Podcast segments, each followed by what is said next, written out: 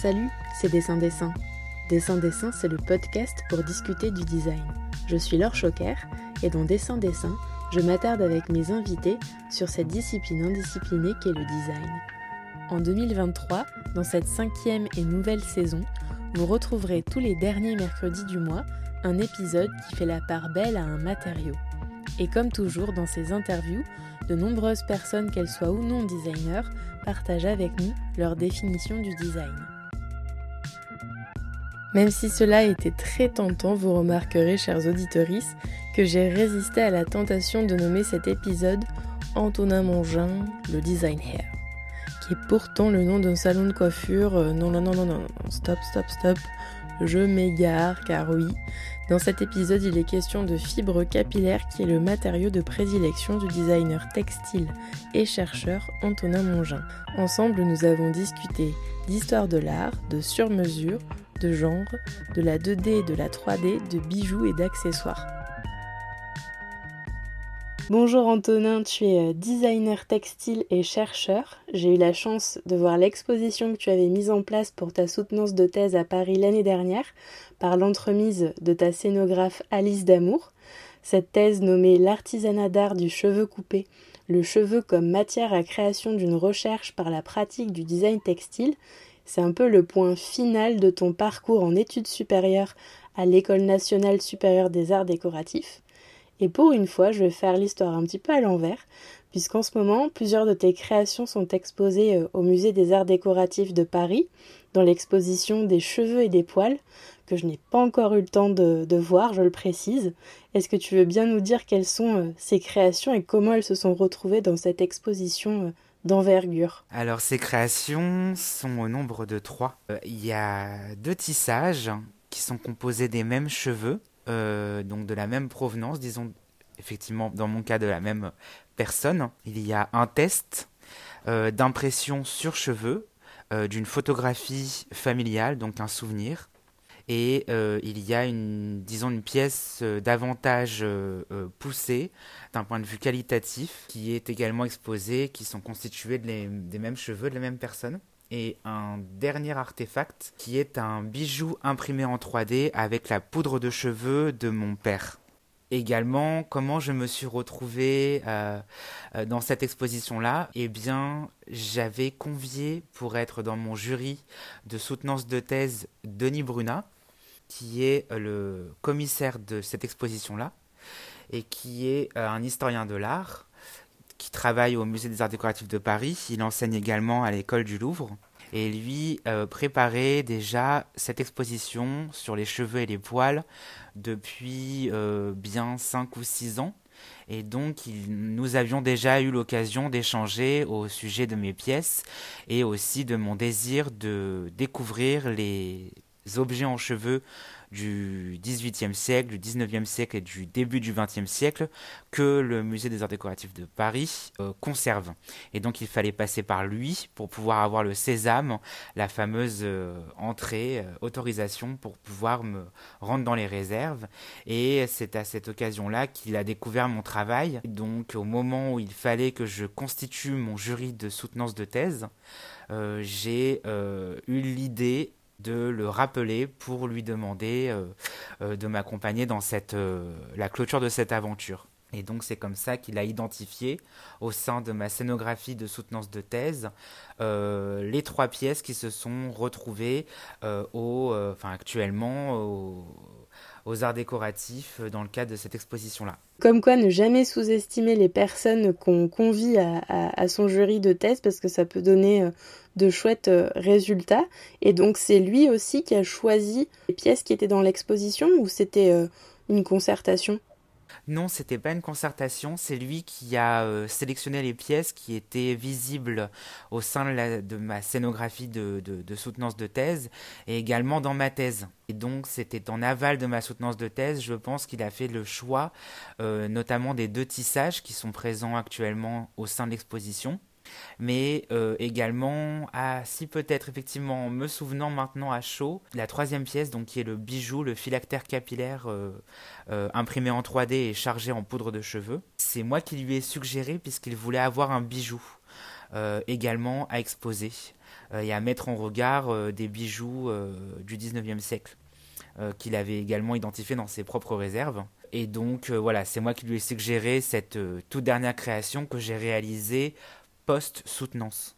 Oui, on va évidemment euh, reparler de, tous ces projets, ceux qui sont exposés, le dernier que tu viens de, citer, et bien évidemment aussi d'histoire, puisque elle a une grande part, euh, enfin la, grande histoire de l'art, on va dire, a une, a une grande part aussi dans ta thèse. Le cheveu coupé, donc c'est depuis 2015 que tu t'y intéresses. Et si mes souvenirs sont bons, quand on s'est rencontrés, je t'ai demandé mais comment euh, comment t'en es venu en fait à, à avoir cet intérêt pour, euh, pour cette fibre. Et il me semble, mais je me trompe peut-être, que l'élément déclencheur, ou plutôt la personne déclencheuse, ça a été une certaine douilleuse, donc une préparatrice de cheveux coupés pour perruquier, qui t'a mis euh, sur la voie euh, du cheveu. Et je devrais presque dire des cheveux parce que c'est super large en fait. Oui, alors pas tout à fait. En 2015, euh, c'était l'année donc à cheval entre 2015 et 2016. C'était ma dernière année, qu'on appelle année de diplôme de master 2 au sein du secteur design textile et matière de l'ENSAD, donc l'école nationale supérieure des arts décoratifs de Paris. Et euh, durant cette dernière année, euh, qui allait clôturer la première phase de mes études académiques, j'avais deux questions résiduelles que j'avais finalement en moi euh, dans mon cerveau depuis euh, mes quatre années d'études euh, antérieures, qui étaient, donc la première, c'était comment concevoir et réaliser un matériau sur mesure pour une personne spécifique.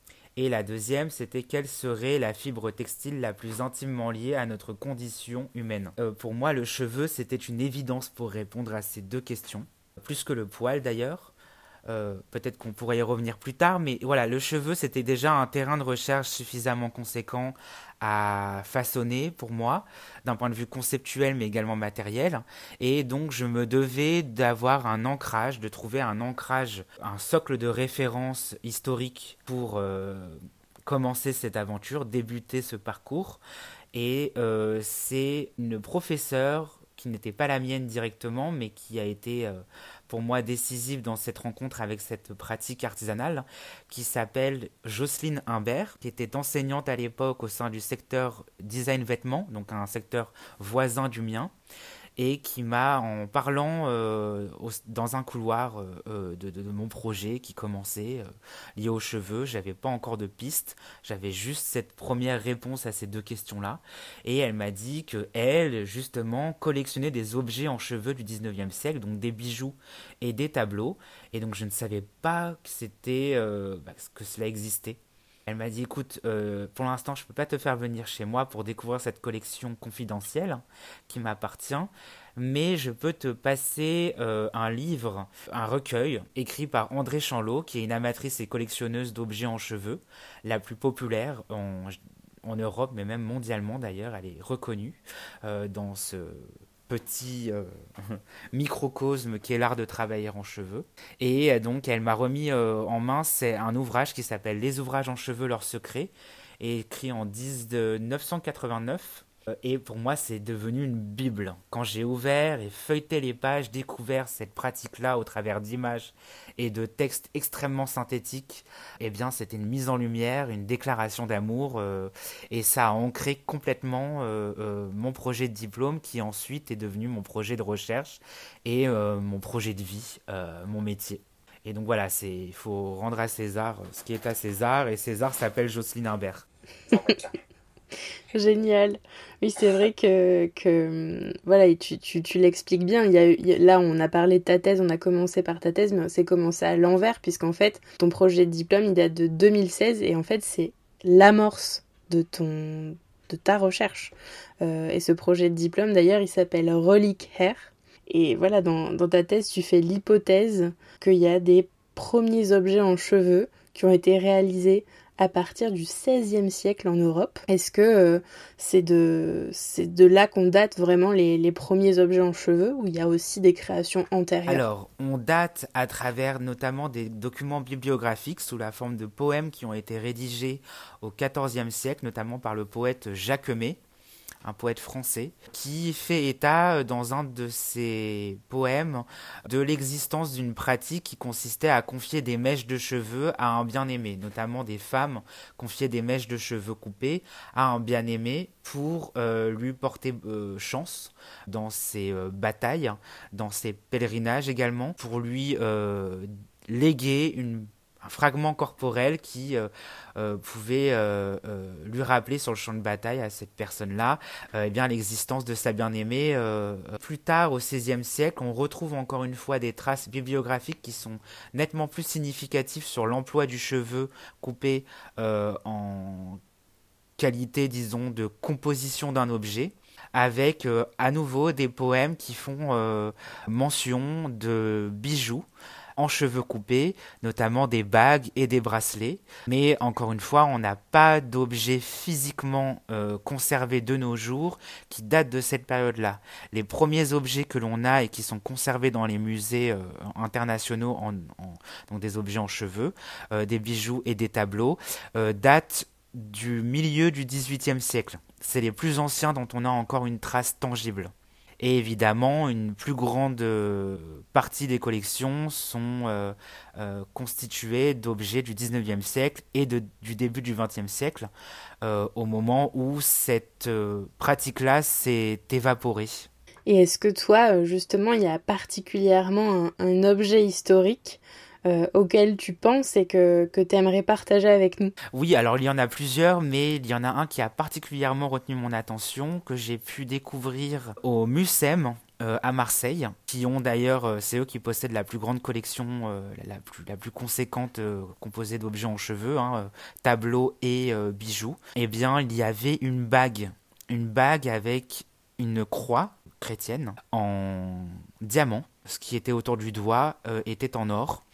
Et donc, euh, il fallait interagir avec cet objet-là pour comprendre qu'il était composé de cheveux tressés, mais à l'intérieur, c'est-à-dire que euh, il fallait désarticuler ce fermoir en or et en, en diamant pour se rendre compte qu'il cachait non pas quelque chose de sain, de chrétien, disons, mais euh, une, partie de sa composition était plutôt profane et liée à une seule personne en particulier, puisqu'elle était euh, euh, composée de mèches de cheveux d'une personne. Et donc, ce qui était intéressant de voir avec ce bijou-là, c'était que lorsque le propriétaire de la bague portait la bague de façon civile, eh bien, les autres n'avaient pas conscience, ne pouvaient pas avoir accès visiblement à, au contenu cette bague renfermait, donc le contenu capillaire de l'objet.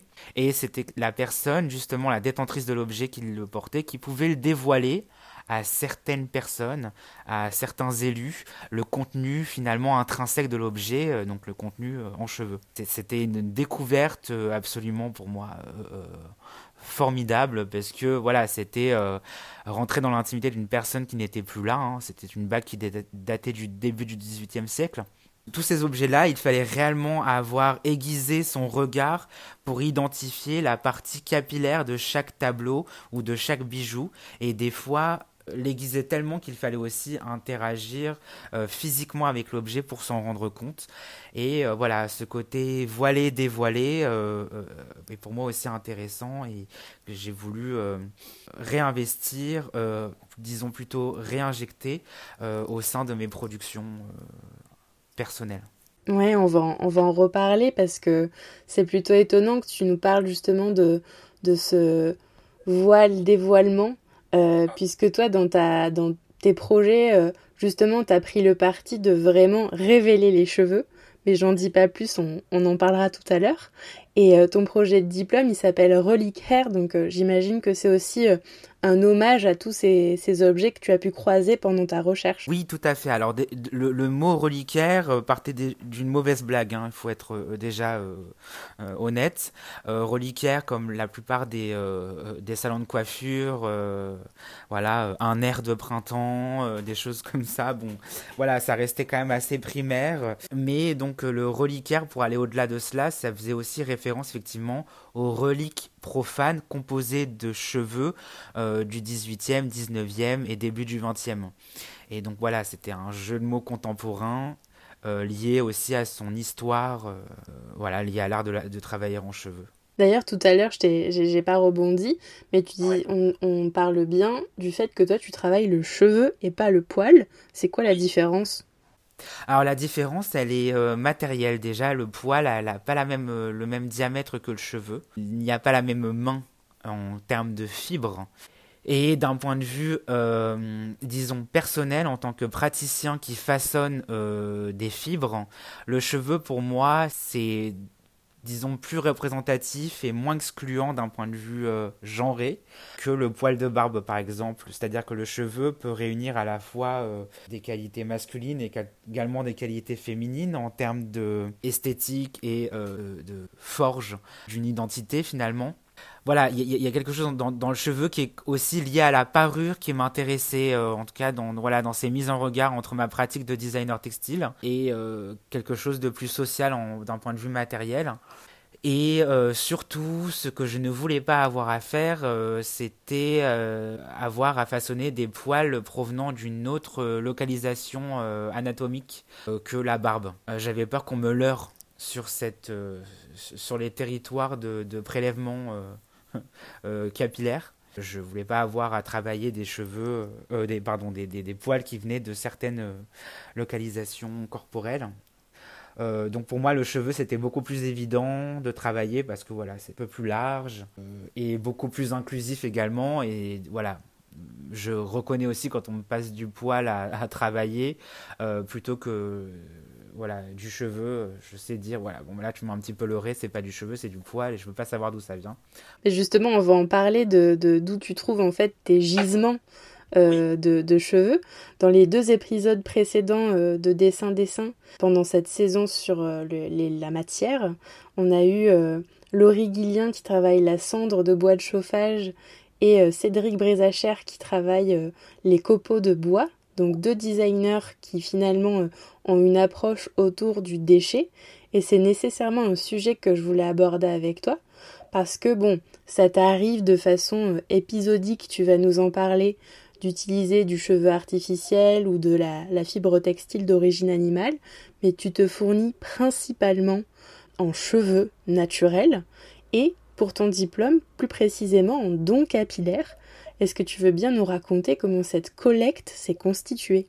Oui, alors euh, bon, comme tout praticien qui débute, euh, qui est formé au sein d'une d'un secteur du design, euh, voilà, en termes de technique, d'appréhension de la fibre, d'acculturation de ce domaine-là, on nous met entre les mains des, fibres et des fils d'origine naturelle ou artificielle, également synthétique. Et moi, j'ai m'a mis entre les mains du cheveu à façonner. Et donc, euh, ce que j'ai fait, c'est que j'ai opéré ce que l'on appelle, ce que j'ai appelé plutôt une, une, textilisation du cheveu coupé, parce qu'on ne peut pas considérer actuellement le cheveu coupé comme une fibre textile comme une autre. Elle n'est pas référencée au sein du répertoire, disons, classique des fibres textiles reconnues. Et là, du coup, je te coupe, Antonin, mais je me rends compte que j'ai oublié une question. Donc, ça va être le ah. moment de te la poser. Parce que dans ta thèse, tu écris que justement, ton, ton métier de designer textile et ce qu'est le design textile, c'est, je te cite, un secteur des arts appliqués ouvrant sur plusieurs domaines, que ce soit l'art, le mobilier, l'architecture, le vêtement, le bijou, l'automobile et l'aéronautique. Donc, ton métier, c'est ça, être designer textile. Et justement, je voulais que tu nous expliques ce que c'était le mot textilisation avant de rentrer dans le vif du sujet, parce que je pense que ça va aider nos auditeurs et nos auditrices à comprendre ton travail. Oui, bien sûr. Alors une textilisation, c'est... Euh, selon moi, c'est une manière d'attirer une fibre euh, ou une matière première au sein du domaine du textile à travers un certain nombre évidemment de savoir-faire hein, liés à des machines et des outils et des gestes pour le façonner, mais ce sont des matières premières qui ne sont pas référencées au même titre qu'une fibre naturelle déjà connue ou une fibre artificielle et synthétique. Euh, donc pour moi, opérer une textilisation, c'est attirer une matière première qui n'est pas référencée vers un domaine, euh, dans mon cas le design textile. C'est super clair et du coup, on peut revenir à ma question euh, précédente qui est euh, cette histoire de, de don capillaire que tu as opéré pendant ton diplôme. Oui, alors le don capillaire, pour moi, est une manière de me faire la main avec une matière première dont je n'avais absolument jamais eu l'opportunité de travailler au préalable durant mes études euh, en design textile. Et, hum, et, évidemment, voilà, je pouvais déjà commencer avec mes propres cheveux que je pouvais me laisser pousser et couper pour voilà, me faire la main de façon individuelle avec. Euh, mais ça ne suffisait pas et ça demandait du temps, évidemment, un temps de pouce que je n'avais pas. Donc j'ai mis en place un appel aux dons capillaires auprès de mes proches au sein de mon école et également de mon cercle amical et familial. Et j'ai reçu étonnamment énormément, mais énormément de dons capillaires de personnes que je connaissais de près ou de loin et au fur et à mesure avec le bouche à oreille et cela continue actuellement encore maintenant via les réseaux sociaux notamment Instagram des personnes du monde entier m'envoient euh, leur euh, coupe de cheveux enfin leurs cheveux coupés plutôt dans ce sens-là. Qui dit donc capillaire dit une, hétérogénéité au niveau des longueurs, des qualités et des quantités qui était euh, absolument euh, gigantesque également, abyssale. Pour moi, la mission, ma mission, c'était de ne refuser aucun don capillaire, quelle que soit sa longueur, sa quantité sa nature. Waouh Et ça, euh, alors que tu n'avais jamais travaillé cette matière avant, quoi. Absolument. Donc ça, c'est un challenge euh, d'un point de vue du design, euh, voilà, qui était le fait d'être le plus inclusif possible et de ne refuser aucun don. Bah voilà, ça fait marcher. Pour moi, c'est une, cette difficulté était un carburant pour nourrir ma créativité et voilà, c'est de penser à des dispositifs, hein, des protocoles de textilisation qui est adaptés à chaque fois à différents types de longueurs pour n'en laisser aucun à côté, de côté plutôt. Alors c'est vrai que là on parle vraiment des, cheveux humains, mais tu me confies aussi pour préparer l'interview qu'aujourd'hui ça t'arrive quand même des fois d'utiliser des cheveux synthétiques euh, pour la réalisation de prototypes ou dans le cadre de commandes spéciales qui sont confiées par certains clients. Et tu me disais aussi que tu façonnais euh, de la fibre d'origine animale comme le crin de cheval ou euh, bien euh, des fibres végétales comme la fibre de sisal ou le raffia. Est-ce que tu veux euh, un peu nous parler de ça? Donc le, crin de cheval, le sisal, la fibre de sisal et de raffia, pour moi, c'est des fibres qui sont intéressantes à, façonner au regard du cheveu coupé parce que c'est des fibres qui, pour moi, possèdent des, caractéristiques analogues, voisines du cheveu coupé. Donc, quand je me suis fait la main sur cette fibre-là euh, capillaire euh, qui n'était pas filable, on peut pas en faire un fil, euh, ou on peut en faire un fil, mais ça allait ressembler davantage à de la cordelette, de la corde, et ça pour moi c'est pas envisageable à travailler. Donc le crin de cheval, la fibre de sisal et de raffia, c'est pareil, c'est difficile d'en faire un fil sans tomber dans le registre de la cordelette ou de la corde. Et donc voilà, traiter le ces fibres-là d'origine naturelle, euh, animale ou végétale, analogues aux cheveux coupés, euh, c'était une manière d'étendre mon savoir-faire vers euh, ces nouveaux territoires à explorer. Ça vient après effectivement voilà, nourrir des projets et créer des alternatives aux cheveux coupés. voilà. Alors je, je, suis pas la reine de la, de la technique, mais en fait, toi, ce qui t'intéresse, c'est bien pour ça que ton métier, c'est le design textile, c'est le tissage. Et en fait, c'est de constituer des échantillons faits à partir de fibres. Et donc forcément, ben, la cordelette rentre peut-être pas dans ce champ d'expérimentation. C'est un peu ça. Oui, alors il, pourrait le rentrer, hein. évidemment, il, existe des grands métiers à tisser, comme il existe des grandes machines à tricoter, avec des grosses aiguilles qui permettent notamment de possiblement pouvoir façonner de la cordelette ou de la corde. Moi, c'est pas ce dont je suis équipé en termes de machines actuellement, ni en termes d'outils. Je fais du tissage, je fais du tricotage, je fais de l'impression textile, euh, enfin de la sérigraphie, euh, du feutrage et de l'impression 3D. pour moi, la cordelette, voilà, ça a pas encore, euh, j'ai pas encore réussi à l'imaginer dans mes productions. C'est parfait que tu évoques justement toutes ces pistes parce que petit à petit, on arrive sur celle de ton projet Relic Hair qui euh, en fait prend la forme de quatre protocoles de façonnage du cheveu coupé qui sont choisis en fonction du type de longueur et de quantité des dons capillaires que tu as reçus pour, euh, pour expérimenter ces techniques. Et toi, justement, on en parlait tout à l'heure, on l'a légèrement évoqué, c'est que ton parti pris, je te cite, c'est de signifier le cheveu. Donc contrairement euh, à l'exemple de la bague que tu nous citais tout à l'heure, toi, ton but, c'est de mettre en avant évidemment les caractéristiques techniques de cette fibre, mais aussi esthétiques. Donc c'est parti Antonin, on veut bien que tu nous racontes ben, quels sont ces quatre protocoles et vers quelle création d'objets ils t'ont mené. Oui, signifier le cheveu, pour moi, euh, je pense que c'est plutôt à l'envers. C'est le cheveu qui signifie euh, quelque chose et qui peut euh, véhiculer un certain nombre de valeurs et de qualités matérielles, donc des valeurs conceptuelles et des qualités matérielles dont je peux m'emparer et qui peuvent venir nourrir mes projets. Euh, pour moi, le cheveu, c'est à la, il possède des caractéristiques chromatiques, donc colorées, des caractéristiques morphologiques euh, liées à sa nature, frisé ou raide, hein, je, je, grossis un peu le trait, mais également à son épaisseur, à sa quantité, à sa qualité également aussi, comment il a été traité durant sa vie sur une chevelure. Hein. Euh, donc tout ça va influer en termes de qualité euh, et d'esthétisme euh, sur le résultat final. Donc ça, on peut plus ou moins l'anticiper lorsque j'ai la matière brute entre les mains et sous les yeux. Il y a cette part-là de, de, matériel qui m'intéresse à mettre en valeur au sein de mes, de mes productions en choisissant des matériaux et des fils qui puissent les mettre, euh, donc les structurer, mais leur permettre de vraiment révéler la nature profonde euh, capillaire de chaque matériau que je suis amené à concevoir et à produire. Mais il y a une autre partie aussi qui m'intéresse, c'est les valeurs conceptuelles que les cheveux euh, véhiculent et dont je peux m'emparer euh, comme matière à création.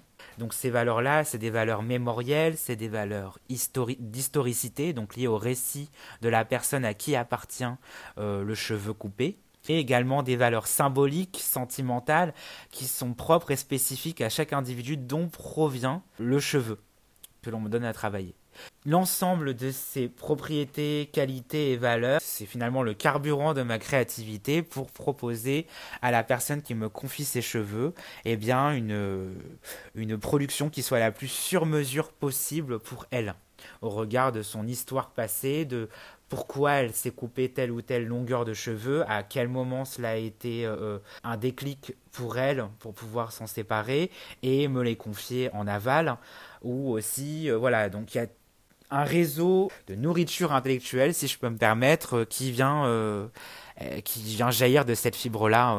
à nul autre pareil, hein, j'ai l'impression d'ailleurs. On regarde des autres fibres, hein, naturelles ou végétales ou synthétiques ou artificielles, voilà. Bah, peut-être le premier protocole dont on peut parler, parce que moi je trouve qu'il est assez significatif de ce que tu viens de dire, c'est le protocole d'impression capillaire. Et en plus, c'est un des projets euh, qui est exposé au MAD en ce moment, donc euh, c'est plutôt chouette pour euh, nos auditeuristes de pouvoir commencer par ce projet-là, si tu es d'accord. Oui, bien sûr. Alors, les impressions, qu'elles soient à la fois sous forme de sérigraphie textile, de poudre de cheveux, mais également d'impression 3D chargée en poudre de cheveux, elles utilisent toutes les deux une charge, donc une partie capillaire. Et pour moi, c'était une manière de valoriser des longueurs inférieures à 5 cm. C'est notamment des pointes abîmées, un reste, donc des chutes liées à une coupe de frange, un rafraîchissement de frange, à une coupe d'entretien de chevelure masculine, etc. Donc c'est souvent, voilà, quand on passe chez le coiffeur, on se fait couper ces petites longueurs-là, et les personnes ont plutôt, euh, s'imaginent pas que je pourrais en faire quelque chose, et me disent, mais qu'est-ce que je, je te l'ai pas gardé, ou, enfin, qu'est-ce que tu vas pouvoir en faire de ces petites longueurs-là euh, Eh bien non, au contraire, moi, c'est mon job, c'est ma mission, c'est mon métier de trouver une seconde vie à ces petites longueurs-là. Et donc ces petites longueurs-là, eh bien, euh, je les réduis en poudre, une poudre suffisamment fine et homogène pour qu'elle puisse devenir un pigment, donc une matière picturale que je viens lier à différents liants de sérigraphie textile ou de résine pour l'impression 3D. Et donc ces liants-là sont imprimés sur des supports textiles existants ou imprimés sous forme d'objets euh, en 3D, euh, donc durcis, euh, et elles sont composées de poudre de cheveux d'un individu identifié ou d'un groupe d'individus également qui sont consentants pour être mélangés, évidemment, s'il s'agit d'une famille, d'amis, d'amants, etc.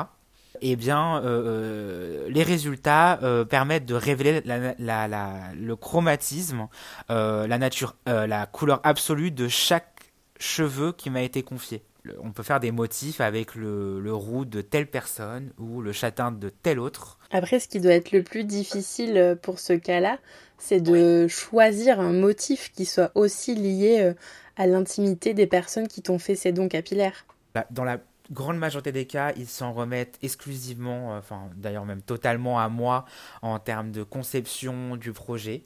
Si j'ai un motif à suggérer au regard de ce que l'on m'a confié comme anecdote personnelle, d'histoire, de récit individuel, euh, est-ce que cela m'inspire un motif particulier que je pourrais après transcrire sous forme d'un d'une impression euh, sérigraphiée ou en 3D. C'est des choses dont je peux me permettre de, voilà, de représenter quelque chose, d'interpréter ce que l'on me confie. Ou alors, c'est des personnes, des fois, viennent me voir avec un motif parce qu'ils sont plus à l'aise à pouvoir euh, le réaliser. Et donc, voilà, je, deviens plus, euh, disons, un prestataire ou un fournisseur, voilà, un exécutant plutôt, ou voilà, j'imprime leurs motifs qu'ils ont très clairement réalisés en amont, et bien je les imprime tels quels avec leur poudre de cheveux. Ou alors, après, des fois, on dessine aussi à quatre mains le motif. Ça dépend. C'est vrai que tu, l'écris dans ta thèse. Hein, ton, ton, ambition, c'est vraiment de réveiller l'art de travailler en cheveux, de lier euh, art et innovation. Et du coup, ben, tous les champs d'application du design textile qui sont très larges, euh, qu'on a entendu dans ta définition euh, en début d'interview, ben, ça veut dire qu'il il y a des clients qui soient particuliers ou privés, des commanditaires, voilà, que ce soit des entreprises ou des personnes comme toi et moi, eh ben on peut te passer commande à partir de nos propres fibres capillaires.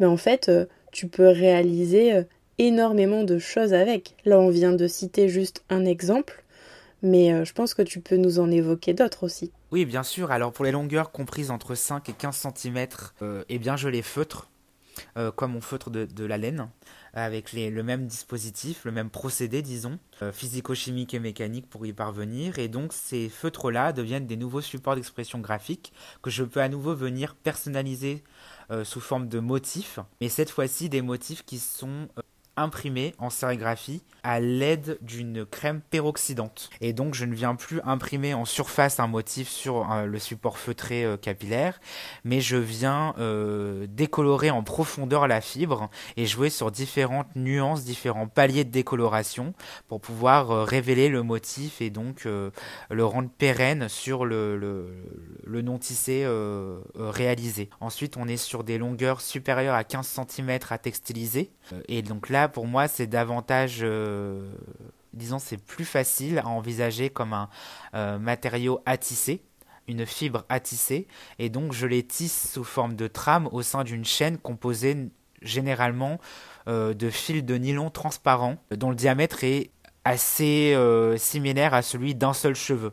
Donc on est sur un fil de structure en chaîne qui va pas rentrer en concurrence avec le cheveu, donc la trame. Et en gros, cette combinaison entre le cheveu et le nylon transparent, fin, me permet de révéler la nature euh, capillaire de chaque tissage.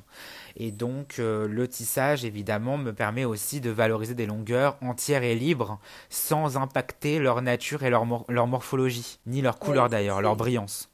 Et après, il y a le quatrième et dernier protocole qui vise davantage à valoriser des longueurs supérieures à 40 cm, qui sont beaucoup plus exceptionnelles, tu t'en doutes. Et donc là, moi, voilà, je les tricote à nouveau en trame au sein d'une structure de jersey en nylon fin transparent. Donc c'est pareil, on est sur des matériaux qui sont différents du tissage, qui sont plus souples, plus élastiques, plus organiques, et on a un rapport qui est davantage lié au vivant en termes d'articulation plastique, esthétique. Comment euh, raviver, réinsuffler du vivant à un matériau qui est inerte. C'est vrai que c'est assez dingue hein, les, les résultats qu'on peut obtenir avec les deux derniers protocoles que tu viens de nous citer. Euh, en lien euh, de la description de l'épisode, j'ai mis une courte vidéo euh, de ton travail où justement on peut vraiment voir vivre la matière entre tes mains. Ces quatre protocoles, Antonin, ils t'ont aussi amené à collaborer en 2020 avec le duo de designers Dash et Zephyr pour réaliser une collection de 7 bijoux de tête. Cette collection, elle a été désignée prix spécial du jury du 35e festival de mode, de photographie et d'accessoires de mode à hier dans la catégorie accessoires de mode. D'ailleurs, c'est pas le seul prix que tu as reçu puisqu'en 2017, tu as obtenu le prix de la jeune création métier d'art. Est-ce que tu veux bien nous raconter les coulisses de ce projet euh, bijoux de tête? Oui, alors bijoux de tête pour nous, avec le duo de designers produits Dash et Zephyr, c'était une manière de d'ajouter, de, d'enrichir le répertoire de bijoux en cheveux du 19e siècle de nos productions contemporaines, avec évidemment euh, des nouvelles façons de valoriser cette fibre-là et de trouver une application aux matériaux que je sais faire en qualité de designer textile et matière. Moi, généralement, mon travail s'arrête au, au stade du semi-produit qui va après être euh, mobilisé au sein d'un, d'un projet de mise en volume pour euh, répondre à une utilité, à un usage sous forme d'un objet. Oui, en fait, ce que tu appelles semi-produit, bien souvent, ce sont des échantillons qui ensuite vont être appliqués. Donc, c'est du plat et ensuite, ça va être appliqué en volume. C'est tout à fait cela. Et donc voilà, mon travail s'arrête là et en m'alliant avec les savoir-faire et les compétences euh, et la créativité de, de, de, Florian Dash et Dimitri Zéphir, eh bien c'était moyen, un moyen aussi pour moi de euh, commencer à préparer les personnes euh, qui pourraient être sensibles à mes productions, eh bien de les emmener vers un nouveau territoire plastique en euh, donnant vie euh, dans leur quotidien sous forme d'objets qu'ils vont pouvoir porter sur eux, eh bien aux matériaux que je sais faire matériaux en cheveux. Et donc pour nous, euh, on voulait aussi s'inspirer d'un répertoire contemporain de bijoux, notamment liés au, visage, à la tête, euh, à cette partie du, du, corps qui nous, est, qui nous était sensible à l'époque où nous avons conçu cette, cette collection-là. Et c'était aussi une manière pour nous de narrer des histoires, de rendre tangibles des histoires personnelles liées à des dons de cheveux qu'on nous a confiés par exemple, voilà, on est encore sur une, euh, ambition, euh, le désir de vouloir euh, redéfinir ce que l'on peut entendre comme étant une pratique à la commande et en sur-mesure, redéfinir les contours de la couture. Donc la couture, c'est pour un individu spécifique. Nous, on va au-delà de faire quelque chose en sur-mesure en termes de mensuration d'un produit. On va aussi injecter de façon intrinsèque et matérielle une partie de l'individu dont est à qui est destiné l'objet que l'on est en train de concevoir et, euh, et euh, fabriquer. En fait, pour, le, pour essayer un peu de, de... Parce que moi j'aime bien ne pas trop en dévoiler aussi pour que nos auditeurs et nos auditrices puissent faire appel à leur imaginaire. Mais en gros, ce qu'il faut euh, sous-entendre dans cette production, c'est que ben, ça ressemble un peu à des chapeaux, à des casquettes, à des foulards. Et tout ça fait avec les quatre protocoles que tu nous as mentionnés tout à l'heure. Absolument. Ouais. Donc, euh, je vous invite, auditoris, à aller euh, jeter un œil euh, au compte Instagram d'Antonin. On en a parlé tout à l'heure aussi. L'une de tes dernières réalisations, c'est d'injecter de la poudre, en fait, une charge, donc qui est de la poudre de cheveux, dans, avec un lion, pour créer en fait des réalisations qui sont imprimées en 3D. Donc, c'est une approche que vraiment tu, as développée récemment. Et euh, toi, comme tu l'écris dans, dans, ta thèse, tu es conditionné par le fait, je cite, de travailler le matériau comme un tout et non pas par sa seule partie ramenée à sa matérialité. Et je trouve que cette phrase, elle est vraiment euh, symptomatique de ton travail. Et j'ai l'impression qu'en fait, il n'y a pas de limite dans ta créativité, quoi. Donc comment euh, comment t'arrives, voilà, qu'est-ce qui t'a amené vers cette cette impression euh, en 3D euh, à partir de cheveux pour moi, l'impression 3D, c'est une technique, c'est un procédé euh, de mise en forme qui me permettait de du 2D hein, lié au tissu, à l'étoffe que je sais faire et que j'ai appris à faire. pour moi, c'était une manière aussi de m'émanciper de cette caractéristique formelle pour aller vers un nouveau territoire lié davantage au volume. Et c'est aussi euh, voilà comment trouver et m'exprimer sous la forme d'un, de nouveaux codes, de nouveaux vocabulaires plastiques, euh, et comment aussi attirer finalement ce qui me ce qui me fait vibrer en termes de matériaux. Euh, bien c'est le cheveu d'attirer ce, ce matériau-là vers ce territoire-là où on pourrait au préalable se dire les deux ne sont pas compatibles, le cheveu et l'impression 3D. Comment réussir à les hybrider, à les faire se rencontrer? Et évidemment, qui dit un petit peu casse-tête intellectuel, conceptuel et pratique, moi pour moi c'est là où je sens qu'il y a une, une, faille au sein de laquelle il va falloir que je m'immisce. J'ai euh, expérimenté, enfin voilà, euh, plutôt disons euh, pratiqué dans un premier temps en co-réalisant et en co-concevant un monofilament c'est des termes un petit peu techniques, mais un monofilament chargé en poudre de cheveux à l'aide d'une extrudeuse thermique que j'ai euh, réalisée en partenariat avec euh, l'ANSET, l'école d'ingénierie textile de Roubaix, qui possède un laboratoire de filature et qui crée comme ça, euh, au sein de leur labo, des fils en sur-mesure pour leurs clients liés à différentes commandes. Donc ils font des fils à base de, copeaux de bois, euh, d'autres fibres encore plus extravagantes euh, en termes de gisement. Et euh, moi je leur ai dit, bah voilà, moi j'ai le cheveu et mon ambition c'est de créer un fil continu, en gros de devenir mon propre producteur de cheveux, mon propre dieu capillaire et de créer le cheveu le plus long possible, le, dont la longueur est celle que je désire avoir, mais dont la caractéristique et la composition doit être euh, liée à un seul individu qui me euh, confie ses cheveux. Comment créer en gros des bobines de fil continues qui soient chargées de poudre de cheveux issue d'un seul individu. Et évidemment, si on peut en faire un fil de tissage euh, pour de la chaîne à monter sur un métier à tisser, on peut aussi grossir le diamètre du, du monofilament pour en faire un monofilament qui vient nourrir une imprimante 3D euh, à dépôt de filaments. Ça a fonctionné, mais euh, le polymère que j'utilisais en, liant à ma poudre de cheveux cassait un petit peu la couleur absolue du cheveu que j'incorporais dans, dans, le mélange. Et donc moi je voulais quelque chose qui soit le plus révélateur en termes de résultats, le plus révélateur de la composition intrinsèque euh, capillaire de l'objet à venir. Et donc je suis passé sur la technique de l'impression 3D en résine transparente, euh, donc une résine qui est thermodurcissante au rayonnement UV, ultraviolet. Et donc là, on arrive à mon nouveau projet qui va voir le jour sous la forme d'une première collection de bijoux réalisés à la commande et en sur-mesure. Donc ça, ça va avoir lieu au mois d'octobre prochain. Je me suis associé à une euh, designer euh, produit et scénographe qui a fait la scénographie de ma soutenance de thèse c'est Alice Damour qui euh, m'aide sur la conception en amont des modèles d'objets.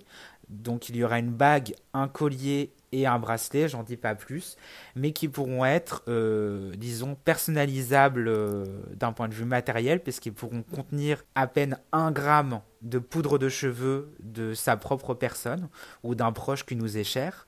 et on pourra aussi venir le personnaliser autrement, mais j'en dis pas plus. Voilà. C'est. Oh, quel teasing Ouais. on a envie de voir ça euh, maintenant, quoi. Ouais, moi aussi j'ai envie de voir ça maintenant. c'est en cours. C'est en gestation. Super, bon, on, suivra bien euh, euh, ces, aventures. Et c'est vrai que voilà, en général, c'est pas le type de questions que, que je pose. Mais en fait, c'est quand même super important, surtout que voilà, je, considère que j'ai quand même une petite responsabilité parce qu'une grande partie de mon auditoire ce sont euh, des étudiants et des étudiantes et en fait ben peut-être qu'en t'écoutant on peut se dire mais comment on parvient à gagner sa vie en euh, façonnant le cheveu? Euh, donc c'est aussi quelque chose que je voulais évoquer avec toi c'est l'aspect économique évidemment selon voilà tes, les projets les commanditaires tu peux euh, avoir des échelles de projets qui sont très distinctes. Et puis, euh, c'est une histoire de temps aussi. Euh, plus tu passes du temps, ben, plus ça va coûter cher. Mais comment tu parviens justement à vivre de ta pratique? Alors, comment j'y parviens? Euh, À travers différents canaux. Pour moi, c'est vraiment une pratique en rhizome. Évidemment, je peux pas juste me contenter de faire des objets en sur-mesure pour des particuliers, euh, voilà, ou du privé, des, objets euh, à la commande. ça, c'est une partie de mon activité, mais pour moi, comme je suis en train de forger mon propre métier, je n'ai pas d'exemple contemporain avec qui je peux échanger sur la manière de construire mon entreprise. Eh bien, je dois euh, disons, être euh, malin créer mes propres modèles, mon propre business pour euh, pouvoir, euh, eh bien disons, remplir mon frigo. On va parler de façon assez grégaire, mais voilà, il faut être euh, pas être fainéant, il faut être plutôt téméraire et créatif parce que voilà, je multiplie, disons, mes mes activités. donc je travaille du coup effectivement avec du crin de cheval, du, de la fibre de sisal et de raffia pour des commandes liées au secteur du luxe. Donc là, je suis davantage lié à des secteurs, disons, qui me mobilisent dans leur projet en tant que fournisseurs, artisans d'art. Euh, mais également, je fais de la recherche et du développement pour euh, ces mêmes euh, maisons. Euh, qui me mobilise euh, comme fournisseur. Je, euh, j'écris aussi on, pour, pour certaines publications. Je donne des workshops. Mes journées, mes semaines, mes mois, mes années ne sont jamais les mêmes, ne se ressemblent pas, puisque à chaque fois, mes, mon quotidien est rythmé par euh, ces différents euh, domaines euh, d'application de mon travail. Donc c'est pas toujours évident, évidemment. quand on est face à l'inconnu, c'est là où la peur commence à, peut commencer à nous, à nous faire sombrer. Mais moi, au contraire, c'est un carburant. Quand je vois que c'est euh, complètement vierge euh, en termes de territoire.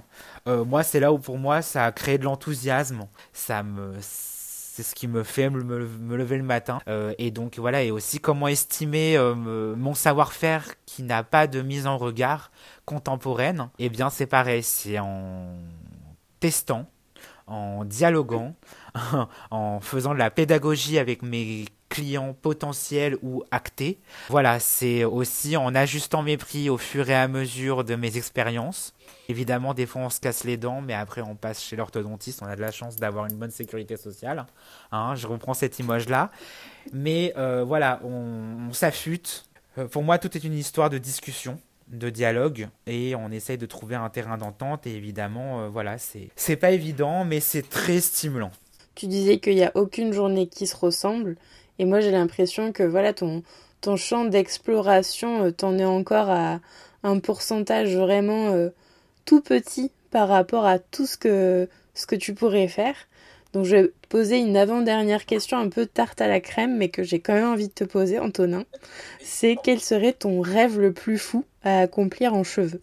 Honnêtement, tous les, tout ce dont j'ai rêvé en termes de cheveux, pour l'instant, je l'ai réalisé. Euh, là, à l'heure actuelle, c'est vraiment, ah oui, euh, voir des personnes dans la rue porter euh, les bijoux que je m'apprête à proposer sur le marché, les bijoux en cheveux voir quelqu'un, un inconnu, une inconnue dans le bus, dans mon quotidien avec ce, euh, cet accessoire-là, euh, pour moi, ça sera la plus grande des victoires. Et pour l'instant, c'est utopique, c'est de la science-fiction, ça arrive.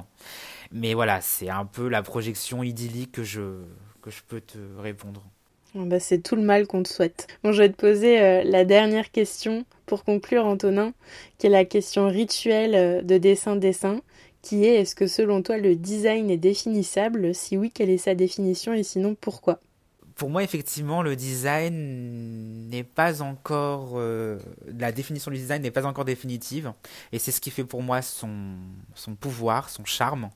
Euh, c'est que c'est une euh, discipline pas au sens scientifique du terme, mais une discipline en termes d'activité, de, pratique, qui est en mouvement perpétuel et qui se réinvente constamment au regard des enjeux sociétaux, sociaux euh, qui nous environnent par rapport à des contextes donnés.